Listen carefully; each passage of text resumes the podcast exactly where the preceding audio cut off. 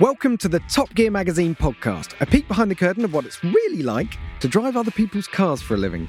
These are the stories behind the stories.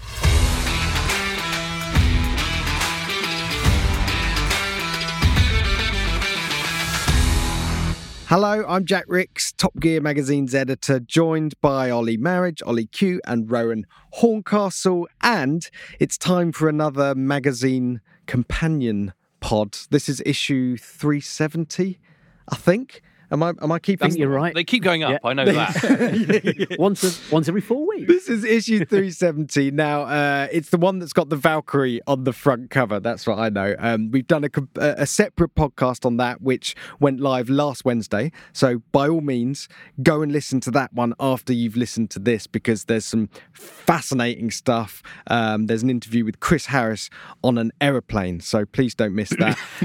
Plenty of other stuff in this issue that we want to dive into, but before we get into that, let's go around the room. What have we been up to? I've been driving some old cars. We've been filming some of those progress reports. How old, Ollie? Well, yeah, these ancient things from back in the year 2000. I was already doing this. Were you born then? I was, but I wasn't driving, so I was reacquainting myself. What were you driving? So we've done some progress reports with. So we've got an Audi S3 that we're running in the long-term fleet at the moment. We've had the original Audi S3, see what the progress has been there. We've seen how extreme the Porsche Cayman has got, putting a GT4 RS up against the 2.7 classic Porsche Cayman. Who would buy one of those 2.7 classics? They're terrible cars. Connoisseur of bargains, my friend. What about you, Rowan? What have you been up to? We've been working on future projects, which I can't talk about too much, but we've also been looking at a lot of stuff that's going on in America. Because America, since COVID, has been quite interesting that the American release schedule, where we couldn't get over there, is delayed. So, Ollie, you've just come back from driving the Z06, which is actually quite it's not a brand new car for us now, but it is for our audience, which is very exciting. And we've been looking at other things we can do in America. But I've also been driving the BMW M8 for some mileage, because Jack was sharing an XC40 and an M8, and I had to do some distance, so I obviously took the petrol-powered car, which was cheaper than having to take the Volvo and then charge on a expensive 70-odd p per kilowatt hour charge on the motorway. Where have you been charging? Ionity. I didn't want to say I didn't want to name a brand, but yeah, you've done that. They are horrifically expensive. Be careful talking about EV charging. You'll be in witness protection. Well, infrastructure. I'm not going to talk about that, but I've been doing that. So. Interesting you mentioned the M8, because I was going to talk about that. I had it. We've got this sort of long-termer timeshare thing going on at the moment, and my challenge was, could it work as a family car over half term? I've got two small kids, and the answer is yes, if you want your kids to be slightly unhappy. It was great fun. Great in the front of the car. Me and Lucy, we were in luxury. The children behind us. That's his wife, by the way. That's not just...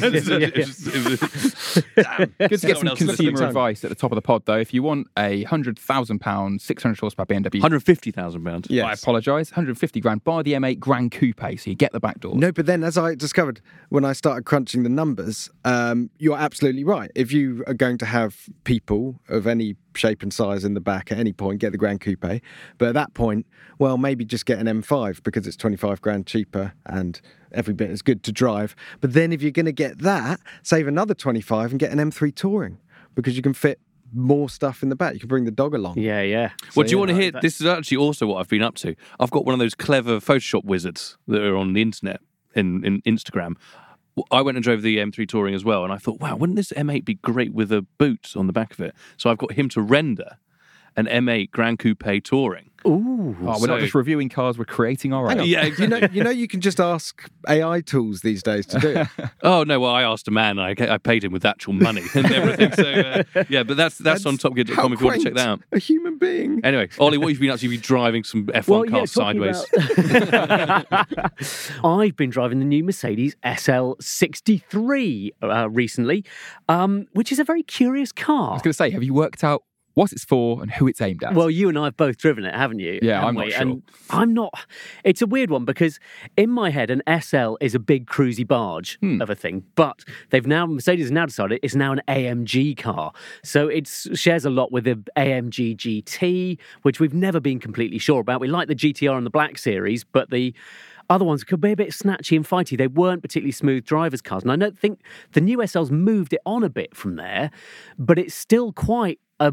It just doesn't quite know what it wants to be for me. It's got four seats, so you could have used it for your half-term trip with the kids, just. But it's, and it's just a bit of a mishmash. Yeah, those back seats are really token, aren't they? But then that doesn't fit with it being a proper hardcore AMG sports car. And yet it's still got the big throne chairs that want to massage you and blow warm air on your neck, and then you look at the rest of it inside and you have to go into the touchscreen to put the roof down, and then once the roof is down, you can't see the screen. And so as any regular listeners will know, nothing enrages Ollie Q more than touchscreens, than something on a touchscreen that could be a physical button. I have to say, though, that is a daft idea. I know there is a shortcut where you can double press the roof button and the roof goes down, but there's nothing to tell you that is a secret shortcut. Instead, what you have to do is press the button and then a screen comes up to help you lower the roof, which you can do it up to 30 miles an hour. But you have to hold a slider across on the screen. And of course, there's nothing a touchscreen likes more than a car bumping along a road, making your finger shake away. But so what happens is that you move the slider, there's a bumpy bit on the road, your finger comes off the screen momentarily, the roof stops, and then you have to reset the system and start the sliding process again. And then the traffic speeds up to over 30 miles an hour. And there you are with the roof off. And meanwhile, the guys behind you in the van are laughing themselves silly at you driving along with a half-dismantled car. But also, there's another variable as well, because you're only going to be putting the roof up or down with a weather change. So it's probably spitting onto your touchscreen at the same time, so your finger's slipping off. Oh, yeah, and the touchscreen's getting all confused. Wet, like, why is there 82 fingers trying to touch me? So it's all a bit, it's just they've obviously gone and put it in a design studio and gone, oh, this makes sense, people can just do this, but it's not. No, Merc and AMG are in a bit of a tough... like kind of communication role currently, because you're just so used to AMG being the sledgehammer V8 in a hot rod car, but now with the EQE AMGs it's quite hard for your brain to associate with that, with the C63 now not having the big V8, four-cylinder hybrid now instead of, and then the AMG now doing these SLs. It's a transition period for them, isn't it? And at the moment, I think it's possibly we don't quite understand what Mercedes is trying to do. So where are they going? What are they doing with these cars? What's the big message that's going to become clear? But maybe no one knows. I think all these companies doing sports brands and trying to do sports cars, and they've only got their sort of back catalogue to look at. Yeah. They're all going, well, what is this new thrust into electricity and everything else? Where are our cars going? How do we make them exciting to drive? Well, we also saw this week as well that G63 in a puffer coat for the Moncler. I think that's definitely the direction of performance cars.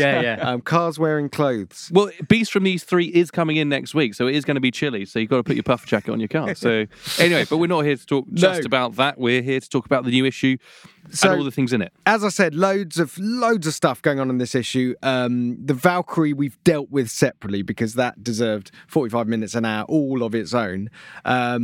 So other things going on here. Ollie Q, you made some F1 predictions for 2023, and we should note here that this pod will go out after the first race has already been completed. So some of these predictions will already been proved. But legally, I am watertight. My cast iron predictions cannot be argued with, because this was written not only before the Formula One season started, but before Drive to Survive dropped on Netflix. So before I had the goss, I was inspired by, in yearbooks. Maybe you guys had a yearbook when you left school. I had one, but an American. I thought they only did that in America, I know, it's a bit of one of these things we've imported from American culture. We didn't have a glee club at school, but we did have one of those yearbooks that said... Did you all sign your hoodies as well? Yeah, you sign that, and then you nominate people like, who's the most likely in the year to win an Olympic medal? Who's the most likely to get kicked out of uni? What'd you get? Were you an Olympian or were you thrown out of uni? I was Mr. Olympia, actually. It was who's the male model contract. Where did it all go wrong? But But I was thinking, surely there's got to be some consensus on F1 predictions. So this started seriously. I was thinking most likely to, you know, who can stop Max Verstappen? Who is the most likely to stop Red Bull getting a third title on the bounce? Probably Max Verstappen, isn't it? Yeah, falling out with Sergio Perez and having some sort of Barney on track. But, you know, started thinking maybe it's Mercedes coming into form. And from there, it slightly degenerated into just being silly. But I think F1 is being a bit silly these days. You know, with Drive to Survive, they're embracing the mayhem and the soap opera of it. So I thought we would as well. So yeah, check out the latest issue for some, but you know, before you're placing your bets, your sportsman's bets on F1 this year, we know what's up. We know who's likely to be grounded and banned from their PlayStation. Give us some examples then of what... I've got it here. I've got it here in front of me. So most likely to be grounded and banned from playing on their PlayStations. Yeah, so this is McLaren's drivers. They've got a new driver lineup this year. Lando Norris remains, but Oscar Piastri comes in, the Aussie who you might remember snubbed Alpine brilliantly on Twitter last year and said, I don't fancy driving your car, thanks. So McLaren have got a driver lineup, you know, basically two fetuses with a combined age of about 3, and they're being let loose in a car that seems to be underperforming. So I can see that just turning into mayhem, because you've got these two super ambitious guys who finally achieved their dream. They've got Formula One seats. The car underneath them appears to be a bit ropey, and that can only lead to midfield fireworks. Yeah. Elsewhere, I always also thought, I want to help the readers enjoy their summer. So as well as the weekends not to miss, you've got to part yourself in front of the TV when Silverstone's on, because it suits the new cars. There's a wicked atmosphere. You can't even hear the engines over the crowd. It's fantastic.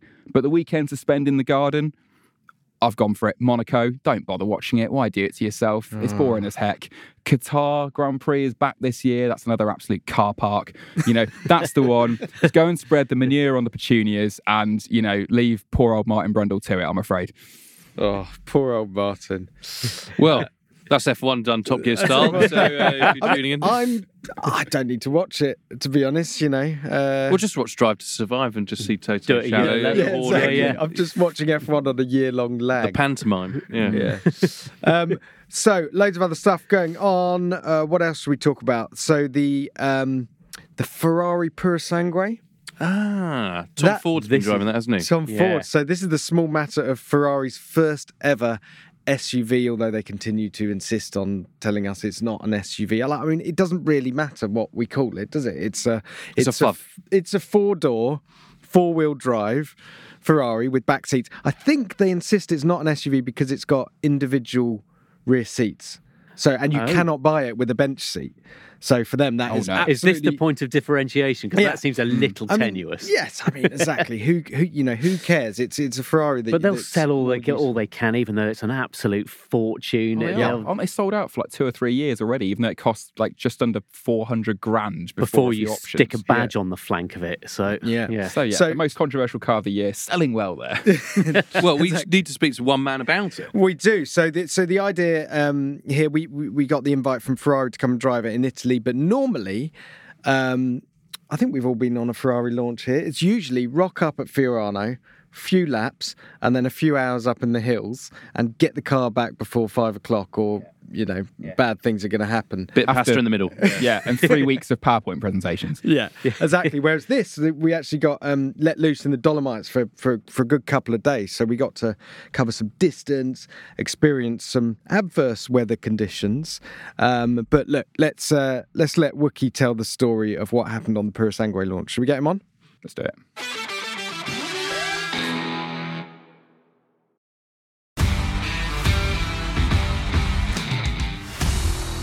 Wookie, you've driven a Ferrari. I have. A Ferrari Purosangue. Purosangue.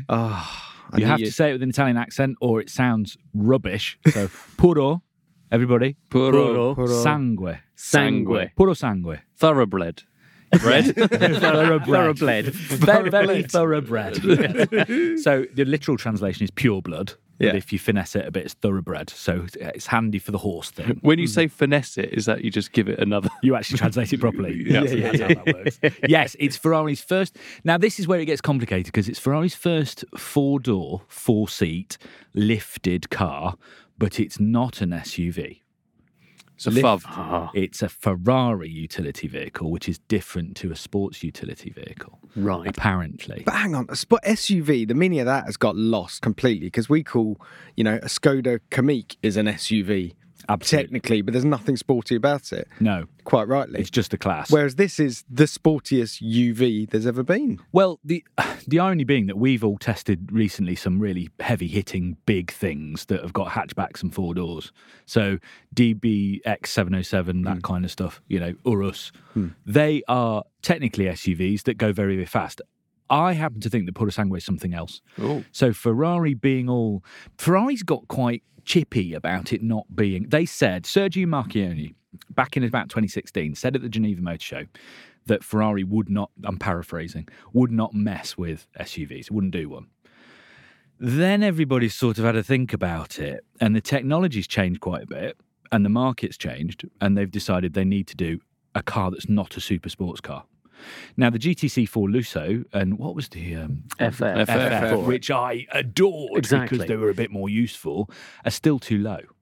And I suspect there's a little bit of an eye on China, which has got really bad roads and people who've got bad hips who want to slide into a car, not get down to it.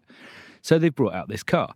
It is not as big and as kind of blocky as anything else on the road, and it looks a whole lot different when you get it out on the street. It's really because it's not... Is it based on the underpinnings of anything else from Ferrari? It's completely unique. It's completely new. It's very wide, but it's shorter than you think and a lot lower than you think. But it also, weirdly, it looks like two cars. So there's a design where the wheel arches sort of run... they're undercut. So the wheel arch is sort of separate to the bodywork of the car, and it's carbon in most cases. And then it runs along the cylinder over the other bit. So the bottom of the car looks like a chassis with a kind of squat coupe plonked on top. Really interesting design. I noticed that in the pictures, actually. And I saw some sort of optical illusion, but no, the gap was there, yeah. It's real. But then they've done stuff like it's a V12, and it's a front mid-mounted V12. Honestly, that V12 is so far back in the bay. Yeah. It's in your own crotch. You've got cylinders like 8 and 12 stuffed up under your knees. It's mad. And no hybrid on it. No hybrid. There's a 48-volt electrical system, but that this is where you lot got really angry with me about talking about suspension. Oh, my God, the suspension on it. It's incredible. It's got a 48-volt electrical system that just supports the suspension. Yeah. And it's got spool valves. Anti-roll and all that. Oh. It hasn't got anti-roll bars. So is it like... Okay, The only suspension that I ever got my head around but didn't really... of this type was made McLaren's kind of hydraulically... Interlinked hydraulic sphere. Because there was no... All I figured out, there was no anti-roll bars, and there was something very clever going on that kept it slightly more supple than it should be, but it could support you in corners when it needed to. When you went quickly. Well, the trick that Ferrari was always... that they worried about was that if you're going to do a practical car, it's got to be quite comfy, but it's also got to be like a Ferrari, because if it was just an SUV that was based on something else, it would be a bit... I mean, they could have based it on the Tonale. Yeah. You know, they could have done something rubbish. Well, they couldn't, but you know what I mean. So they had to come up with a technical solution to getting ride comfort and a big fat, because they're still quite heavy. It's still a couple of tons plus to handle like a Ferrari. So it's got multimatic spool valves in it. Now, before everyone starts banging their head off the podcast table... I'm just going to go make a cup of tea. Cheers. These things are amazing. I've driven them. We've all driven them. But can you think what in? What had spool valves? I know you've driven one. I'm sure you both have driven it as well. Yeah. A Ford GT. Very good. Oh. Didn't cheat or anything. Very good. Also, probably, I think I'm possibly the only one that's driven one of these.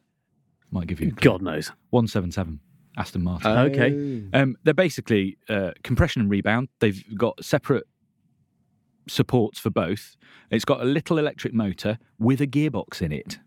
Yeah. So the gearbox on each corner. On each corner. So technically, that car has 5 transmissions because it's got 5 gearboxes. Excellent. And 4 electric motors, despite it not being a hybrid. Motors without being a hybrid. But it means that it can adjust so quickly and across each individual wheel that you don't need anti-roll bars. What, in theory, this gives you is suppleness when you're just cruising around, and yet really good body control. And oh my God, I hate to say this, but it works. Right. Well, when I hear like Ferrari utility vehicle, I want like titanium leaf springs or something. Yeah, that's the thing is that where they've just taken. But, magnesium. But, is it, so, but does it drive like a Ferrari then? Compare it to a GTC4 Lusso for me, because I'm with you. I love that car. Okay, so the most impressive thing about the Purosangue is that it feels like a Ferrari, and the fact that you end up sitting. It's weird because you're getting all the impressions of a Ferrari, but you're sat in the wrong place in terms of your relationship to the road. So the easiest way to describe it is probably steering and the feeling of mass. You know, like a GTC4 Lusso, pretty much any Ferraris, you kind of think them into a corner. So they're all off the wrist. You turn them and they dart. A Purosangue doesn't do that, but it still settles like a Ferrari and still grips like a Ferrari and then makes all the same noises as a Ferrari would do and has that same sense of positivity. So when you turn it, it goes. Yeah. So there's probably Lotuses and race cars that are a bit like that. They go, but in the Purosangue, you use your forearms, not just your wrists. Yeah. But you know those fast things we were talking about earlier that are really heavy and really big? They sometimes give me sort of a sense of seasickness because they feel fake, especially some of the fast Audis, weirdly. Some of the fast SUV Audis. You know, when they're like a Q8, SQ8, they almost feel fake when they're going around a corner. Somebody who's done the suspension on the Purosangue has made it feel more natural than it possibly is. Yeah. But how much does that engine make it feel like a Ferrari? Because I was thinking if it had the V8 in it rather than the V12, did it mentally put you somewhere else than just... But a V12 in that body style is just a bit mad, and I like... Something so special about a V12 still, and one that goes high, you know, when you're revving it hard. This one's interesting because it's got bits and... competizione in the block and funny exhaust, and so you've got quite a lot of torque from low down. So when I first got in it and I was just rolling around, I thought it was a little bit meh, like not really revving it. It was very nice, but I wasn't that impressed. When you start kicking it, that's when it comes alive, and the whole car suddenly feels like a Ferrari. Does it feel a bit slow low down then, or is it just you just got to get it going a bit? Do you have to drive it like a Ferrari to make it feel like a Ferrari? Yeah. Will it just do the? It will. It's very rapid. Turbocharged torque, aren't we? Yeah. Yeah, and I think that's one of the reasons I liked it was because it's rapid low down, but as soon as there's so much more after like 5,000 RPM. And usually we're getting to the end of turbo engines at 5 or 6 grand, and this is like. And surely they're just softening us up by launching with the V12, so we all get all gooey-eyed and love it. And then there's a V6 hybrid's gonna follow, and I asked about that. Version, they wouldn't comment on future product. Ferrari never does. The V8 would fit. The thing with Ferrari customers are when they found out they had twice as many orders when they found out it was a V12. Yeah. So people and you'll make more money on a V12 because you can charge more. There's way over a 2-year waiting list already. Yeah. That car starts in the UK at about £313,000. I spec one on the configurator like just for fun. It was well over 400. And if you can make that sort of money on a car like that, the interesting thing though is that it's actually quite practical. Well, this was my next question. I wanted to ask: is it notably more practical than the GTC4 Lusso? Yeah, it is straight up. Yeah. Cool. The back doors themselves are independent. They're suicide. They're on a single. Yeah. How do you have to open the front before the back? Nope. You can open BMW i3 style. Yeah. No, really? Completely independent. So they tried to do a monocoque without the B pillar. Yeah. But it was just not torsionally rigid enough, so it's kept a B pillar. The front doors open normally. The back doors open the other way, so suicide style. There's a little tab like on a Ford Mustang Mach-E. Mm-hmm. Tabby thing. Yeah. It's electric. So you just pull it and hold, it pops and it comes out. And then when you're in it, there's a button because you can't reach it if you're in the back seat. You need an elbow that goes the other way, I guess. Yeah, 4 seats only, but the seats in the back are the same as sort of look like the ones in the front. So you don't feel like you've got like the kid seat in the back. And when you're in the boot's not huge, but it's got a hatchback. Then there's like a false bulkhead with the backs of the seats and a luggage cover. And I was like, oh, that's all right. And then you realise you can unclip the luggage cover and the false bulkhead and it all tucks under the floor, press two buttons, the back seats fold flat. Which is, I need to urge everyone to go to the YouTube channel and watch this, because it was a bizarre sequence in a Ferrari review where it was basically like you were on Sorrento or something, because you ended up folding parcel shelves into cubby holes, and then which you don't get in Ferrari. So I was like, where am I at this point? And then there's also a V12 engine that screams at the front. Yeah. But so Ferrari's little used ergonomics department have suddenly gone, oh, we've got an SUV to play with. They dusted a man off to go, oh, right, yeah, can you please sort out some luggage space for us? There was actually a man who showed me how to do that. But that's the point, isn't it? You're looking at a Ferrari going, okay, that's actually all right. That's pretty practical. They're doing like bike carriers and ski carriers and all the things that Ollie will try and bolt onto it. Exactly. And after work had a word, they're doing a fairly major roof rack. Yeah, they'll do a roof rack with some tires. But these things have never really been official Ferrari accessories before, and they're going to be made of carbon fibre and cost £1 million. That's the thing. Yeah, when you've got a 400 grand SUV, you're not going to have a cheap rally bike, are you? You're going to have something that's very expensive. I would love to put a grifter on the top of it. But anyway, you were out in the Dolomites for it. Oh god! And then it chucked it down with snow, because you got more time than we normally do with Ferrari, because they're normally quite economical with the time that we get in the car. Were you thankful that you had a FUV? For that day when it snowed. Foof! I got to foof! It was horrific. The whole thing was... Basically, it was a comedy of errors. We had bespoke sort of Pirelli snow tyres on the Ferrari. Ferrari went everywhere.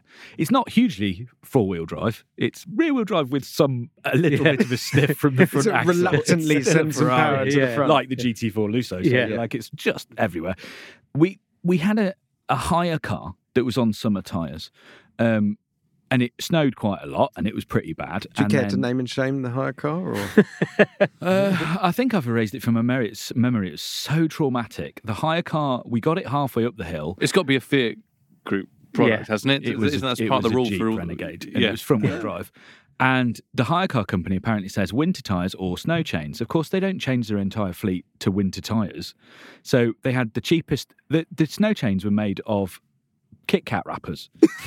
So the little foil, we put the snow chains on the car. It went about 300 yards, and I went, oh my God, it's working. And as I said the words, it's working, it snapped the snow chain, wrapped it around the axle, and we spent 3 hours trying to recover the chase car. Oh, no. Because Ferrari had said we were not, under any circumstances, allowed to put all the photography equipment into the Ferrari because it might damage the boot area.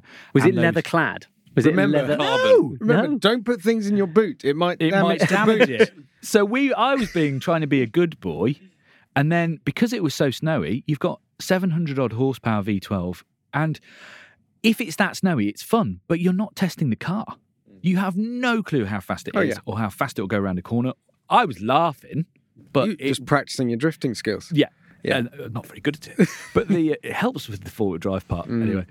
So the next day, which we don't usually get, we drove for 3 hours, shot the entire video on a dry piece, a really good bit of road, and then drove back. But in terms of doing the usual adventure-y stuff, we just didn't have time. It was like trying to figure out what that car was like with so much technical sort of depth to it was the priority, and we drove a lot. I think we did probably more than 1,000 miles. And if you think we filmed all of that as well and did all the photography, we used every single bit of that time. Yeah, and a few SD cards, it sounds like, as well. But with this new Ferrari that is a utility vehicle, we've done some adventurous stuff in the past. Was there 612 that went around the world and other bits back in the day? I drove one across Ecuador and Peru and down the death roads, all those kind of stuff. Yeah.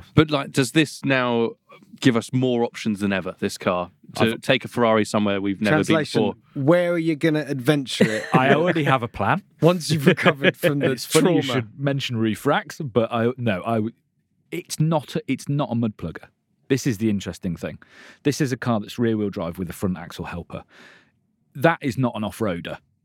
That is a fast on-road car that could probably handle a bumpier road. Yeah. So if you want to take it down, it'd be a very expensive, very good desert racer. Ooh.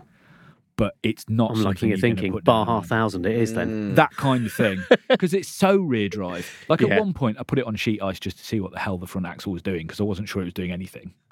Yeah. And I naughtily did a couple of launches on a slippery surface, you watch what it does. It just spins the rears. Yeah.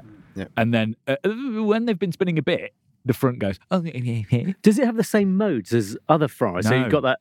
So you've still got a Manettino, though, I guess. Still got a Manettino, but I can't remember exactly what they are because I keep forgetting and I don't care. But the instead of race, it's got sport and then ESC off. So there's no race mode, but it's got wet snow. Mm. And even it's sort of in normal snowy mode, it's still all going to the back until drive. Yeah. I mean, even when you're skidding around a corner, you've got opposite lock on for a bit, and then it tugs the front straight. Yeah. So I suggest it'll probably do that a bit. You'll feel it a bit more on a sort of dry tarmac road, but it is not a four-wheel drive car in the strictest sense. Clearly not what it's designed for, but getting one on track might be quite interesting. I think that will be real. Yeah. And also on the tyres that it was designed for, not the snow tyres. Mm. Well, they were designed for the car, but on normal road tyres, on a track, I don't... even if like a DBX 707 could keep up with it, it wouldn't have the finesse. One's a hammer, one's a scalpel. Mm-hmm. I'll leave you to work out which one was which. I like the hammer.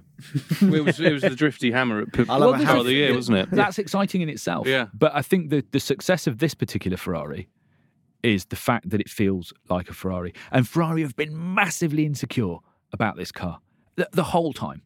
You know, back in 2016, like I said, they said they weren't going to do one. The whole time they were like, well, it's got no competitors.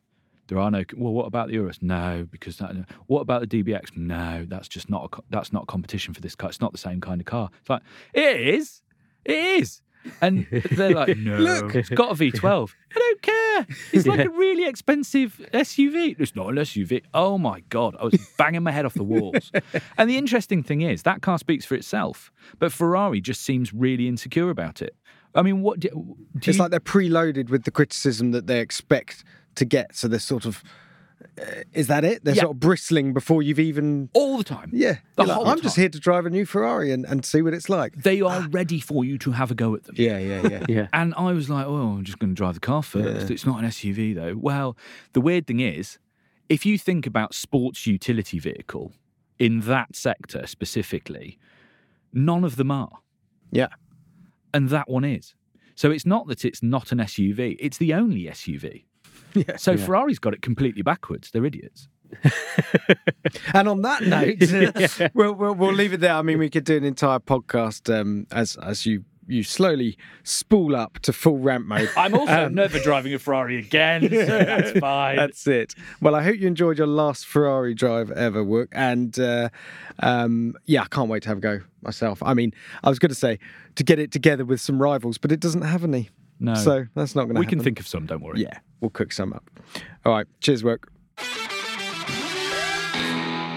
Right, so what else have we got going on in this issue? Oh, Ollie, you went to an auction. I think you did talk about this in the last pod a little bit. We've talked about it a bit already before, but it was the Barrett Jackson auction in America, which is, just suitably mad. It's one of those events where it's all so much hype and everything around it. But it's that I really enjoyed writing that story because it's just... I enjoyed reading it, Ollie. Oh, good. Thank you very much. It was, what I didn't realise was you could just, you could rock up there with absolutely no intention of buying a car and just have a fantastic day out.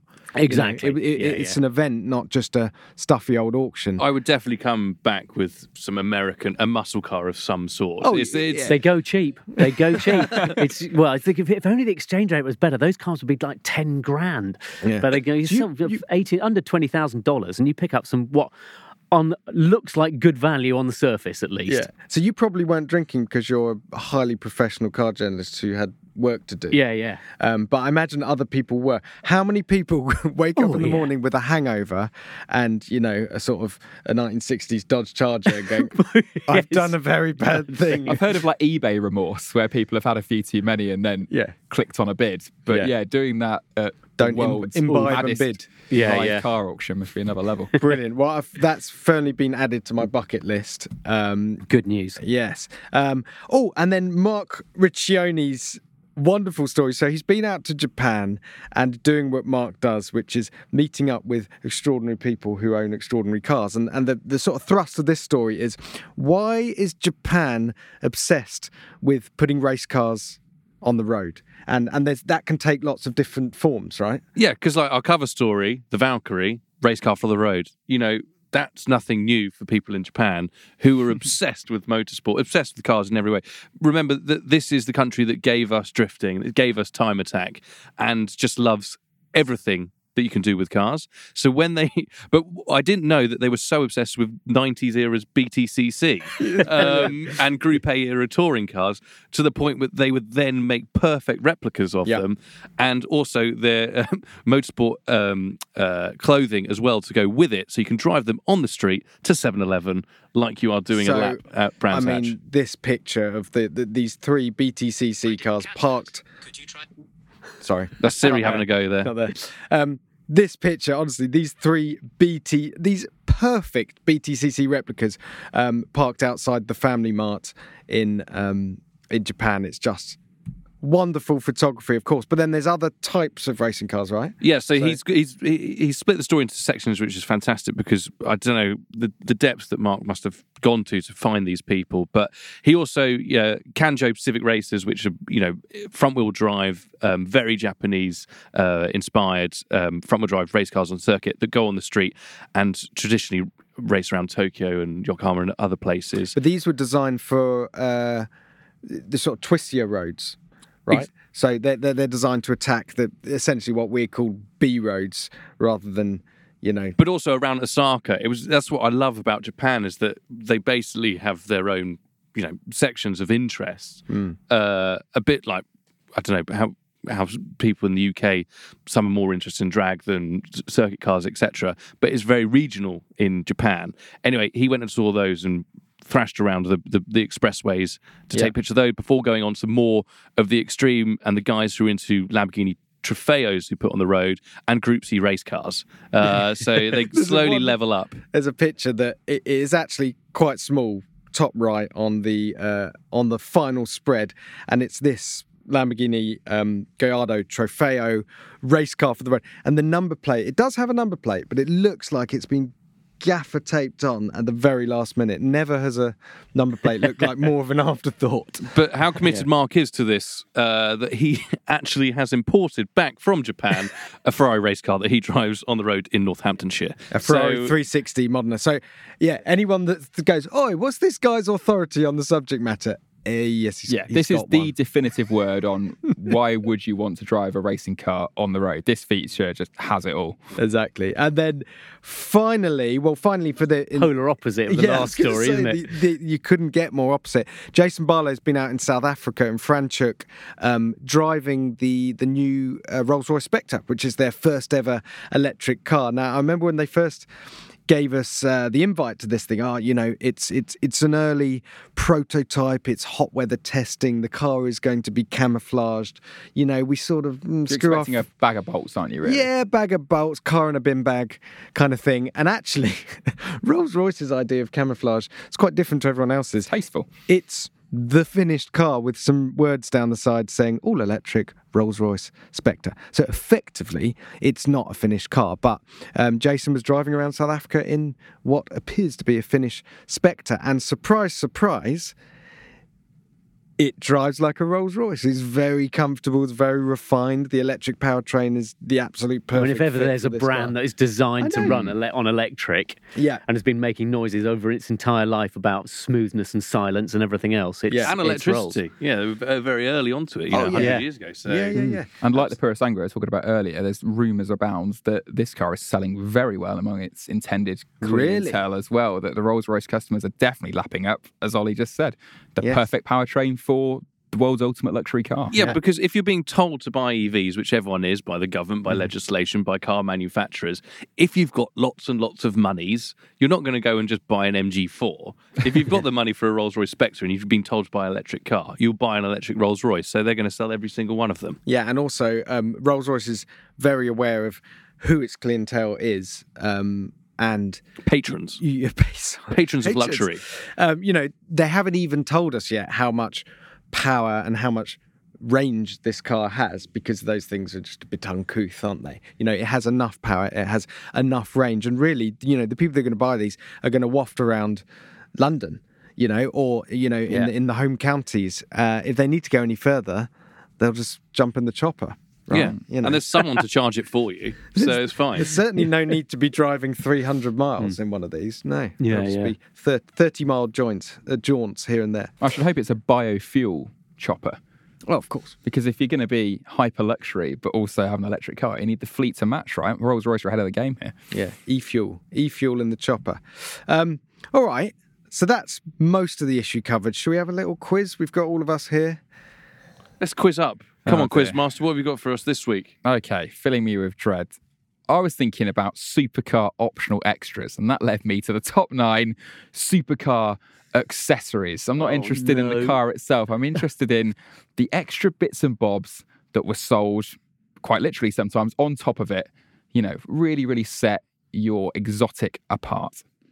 So are you going to give us cars we've got to guess, or are you going to give us a car and we've got to guess the options that were fitted? I'm not going so far as to give you a car. I think there's some infamous ones out there. So, I'm not going to give you a clue. So for anyone listening for the first time, this is top 9. So Ollie writes these brilliant top 9s that go in the mag every month, and they're online. You know, they are very much true to what he wants to write. Often there are some glaring omissions, let's be honest. And that's what this quiz has highlighted. So this is the top 9 daftest options for supercars. Yes. Pretty much, yeah. 2 guesses each. As Jack said, it's what you're trying to guess. It's not so much the greatest options ever for supercars, the ones that I would find interesting. Okay, I can go first then. That's the first time you've used that caveat, and it makes so much more sense. This means that there'll be a McLaren F1 in there somewhere. I may have a penchant for Gordon Murray's masterpiece. Is it just 9 accessories you can get with the McLaren F1? It could have been. Well, let's just bring up the McLaren F1's luggage, shall we? I think. Is that an accessory, or was it given with the car? I'm not too sure. It was an optional extra? I'm saying it's an accessory that, to the cars. It enhances the ownership experience. It's the correct answer, right? You've got a point straight away already. That's just knowing who's written it. Yeah. It's tailored luggage lockers. Although what's kind of funny about this is that the McLaren F1, had those luggage lockers that went in the side. Gordon Murray actually, didn't he, Jack, when you met him, singled it out as a bit of the car that he wasn't that pleased with because the lockers opened at a silly angle, a bit annoying to lift your stuff in. So now he's totally re-engineered it for the T50, which has different bespoke luggage. So there you go. Way, that, in a nutshell, that's almost what the T50 is. This is Gordon Murray righting those wrongs that we never really Gordon Murray able as to sleep at night now. Yeah. Now he's sorted out how you add the suitcases to your 3-seat supercar. Okay, Rowan's got a point. Over to you, Jack.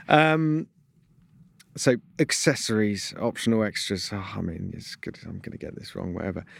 The one that immediately sprung to mind was the 3-litre CSL. And correct me if I'm wrong, but wasn't the wing arrived in the boot? Right, in the boot. Yeah, and then you had to bolt it on yourself. So technically it was an option or an accessory, right? Yeah. No. You could argue, is the 3-litre CSL a supercar? Well, I don't know. It's one of the pretty super to me. It's one of the great car stories that I'm sorry, Jack, Peter, your misery. Incorrect answer. Not on my list. Yeah, that was a legal loophole, wasn't it? Because it was too tall, the wing. Although compared to like a Porsche GT3 RS these days, teeny little thing, but back then so outrageous. They had to put it flat pack in the boot, and you put it together yourself. So if we were doing top 9 illegal aerodynamic devices. There we go. There's one for the future. Have to be fitted by a dealer. Yeah. But we're not. So we'll pass on to Ollie. Sorry, Jack. I've been over here frantically racking my brains. The only thing I can think of, and I don't even know if it was a proper one, Koenigsegg roof box. Ooh, is it on the list? I remember, we put Stig in it. Because we stuck Stig in a roof box on a Koenigsegg Agera. This is a star of I think it was a Top Gear cover feature and is a correct answer. Yeah, the Koenigsegg Agera roof box. It was actually, now I'm going to struggle to pronounce this, the roof box that starts, it's spelled T-H-U-L-E. Is it Thule? Yeah. Thank you, Ollie. I'm big fans in the company. There we go. So they were commissioned. This wasn't something that Christian von Koenigsegg went down to the Swedish Halfords and bolted onto his car. They were commissioned to create a carbon fibre roof box that didn't disrupt the aero of a 250-mile-an-hour supercar too much. So they wind tunnel tested it. As a result, I don't know what you could put in there. Maybe lolly sticks. It's not the most practical profile. But we managed to get the stick in. He flat packs down quite well. There you go. What? Yeah, exactly. What an accessory. 1,100 horsepower and a roof box. Perfect. So practical performance. Right, come on, Rowan. Can you continue your hot streak? Well, I remember, I thought this was a bit silly, but we drove the McLaren Elva last year or the year before, and I remember I don't believe them on this, but they said that they made specific aerodynamic helmets from Bell just for the Elva, basically because they hadn't put a windscreen on the car and they realised that you get sandblasted if you drive it. But then they have these special Bell helmets that then work with the aerodynamics of the car so you're not buffeted around. Yeah. And special ballistics grade glasses when you inevitably get a pebble in your eye or Jack's don't. Out-nerding you. This is... Tremendous answer. It's a great answer. Yeah. I wrote this before the Elva came out, so I'm afraid it's an incorrect answer, not on the list. I'm sorry, Rowan. When did you write it? Because that might affect my next answer, actually. I think this was first written in 2019. It's been updated with a few others since, but yeah, the Elva just slightly missed the cut. Could I give you a clue? There might be a McLaren on here. Maybe there's not. That's not the F1. But yeah, I just want to go back to those helmets, just because McLaren decided that the helmet had to be kind of spherical, didn't it? So you could turn your head and then you'd be able to turn your head back forward. So if you leant over to talk to a passenger, you could rotate your head. But as a result, you end up looking like a Pixar character when wearing them. It's not a Have cool you ever look. driven a car without a windscreen when you've been wearing a helmet? Because it's a really odd feeling, because quite often you get the wind comes under your chin and then it sort of shakes your head around. That's part of the design. There's a little sort of gurney flap on it that gives the helmet some downforce. It does, so it stops. Yeah, otherwise you just get strangled by the chin strap. It's got downforce. It's an awful feeling, and it makes you look like an absolute plonker. Wow, who made the helmets? Bell. There we are.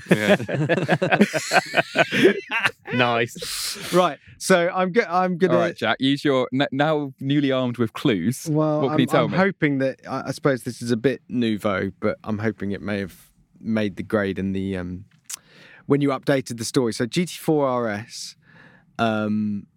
came, actually the new GT3 RS as well comes with the same thing, but it's a Porsche design chronograph watch, which is quite cool because it matches the spec of your car, and then when you turn it around on the back, it's got a matching alloy wheel on the back. Oh, that sounds disgusting. I know. I didn't say I like it. I didn't say I wanted one. Matching car watches are something that I almost purged from this list. And then I did include one, but it wasn't the Porsche. Sorry, Jack. What one was it? Answer on that. Well, Ollie's still got a guess, you see. Yeah, so should we...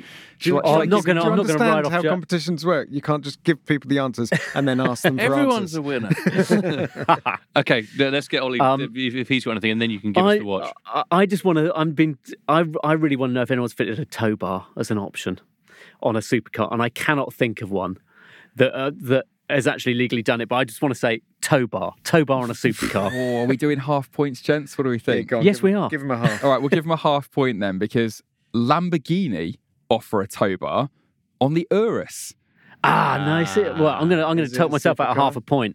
It's not a supercar. Course, it's an Audi Q7 with a pointy hat on. Yeah. But yeah, the Urus not only has a tow bar, but we towed another Lamborghini with it. Remember about that feature where we hooked up a Huracan Performante Spider to the back of an Urus, ultimate two-car road trip. And it went viral. It did exactly what we wanted to do. We drove up the M1. We got spotted, didn't we, on the motorway? Paul Howell got papped on the M1. And we were like, no, that's our story. That's supposed to be secret for another 2 weeks. Yeah. But what was the watch then? All right. There's lots of them. Speaking of things that I can't pronounce, Bugatti, when the Veyron was around, commissioned something called the Parmigiani Fleurier. Isn't that cheese? Yeah. Watch. Sounds delicious. But this was a watch where people who've seen this online will know it's a bizarre, ugly-looking thing, but the watch face itself, instead of kind of pointing up from your wrist, it pointed sort of off towards dials. Your thumb, and that meant that when your hands were on the steering wheel and you were doing 250 miles per hour in your Bugatti and you couldn't really risk looking all the way down to your wrist to check the time, you just flick your eyes and the watch face is staring at you already. Convenience, you see. Fantastic. I've worn that watch. What? Yeah. How did you not guess it? What? Because the Bell helmet. But it is actually I'm not a watch nerd, but people are. It is an amazing bit of design. Isn't it meant to mimic the engine as well, the W16 at the same time, and part of the design? That's why it had a clear engine. But it is incredible. Okay, yes, I was a story a couple of years ago, there was a Veyron owner there who had it on his wrist at the same time, who did tick that particular box. I can't remember how many tens of thousands, if not hundreds. It's not I think it was in the hundreds. But yeah, that's the watch I went for because it just seemed like the most outrageous, most recognisable. I'll rattle through a couple of others just in case listeners at home got a few. Rolls-Royce commissioned fountain pens to go in their car. It's a supercar? Is that a supercar? A Rolls-Royce is a super... It's a supercar. It's a supercar. They've got V12 engines. You know, they use them in music videos. That's a supercar.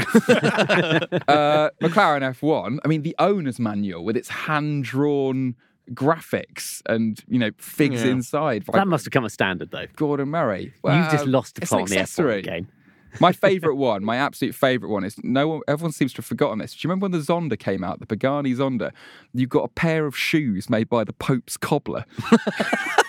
Which is just like, Horacio, why have you stopped this? Yeah. I want my Pope slippers. Yeah. I bet he hasn't stopped it. I bet you can still...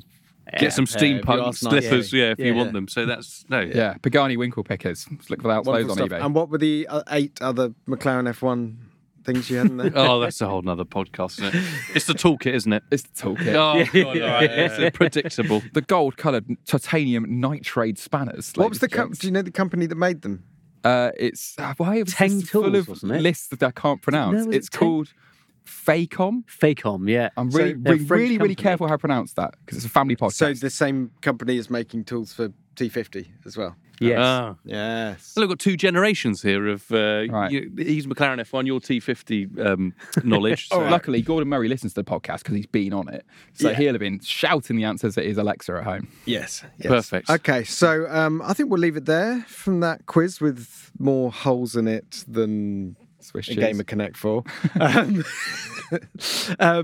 Thanks for listening. Don't forget, you can check out topgear.com for loads more news and reviews and all sorts of stuff to read on there. We've got all our social channels. Rowan, rattle them off. Instagram, Facebook, Twitter. Have you been on the internet, Jack? They're TikTok. Come on. The TikToker. Yeah, so that's I teed you up and you missed it. But also, if you could rate and review the podcast, it helps us be seen wherever you can be seen. I don't think you can see audio, but apparently you can be seen. But also, there's lots and lots of videos on the YouTube channel, including all the Valkyrie goodness. Yeah, so, check that out. And the Purosangue review as well. So... lots and lots of good video content. Lots of V12s. There's electric future coming. Yeah, I was going to say, enjoy them while we can. And of course, head to shops and you can pick up your copy of the new magazine. All right. Thanks for listening. See you on the next one. Or listen to you. Or we won't. I don't know. I've lost it. Goodbye. Bye.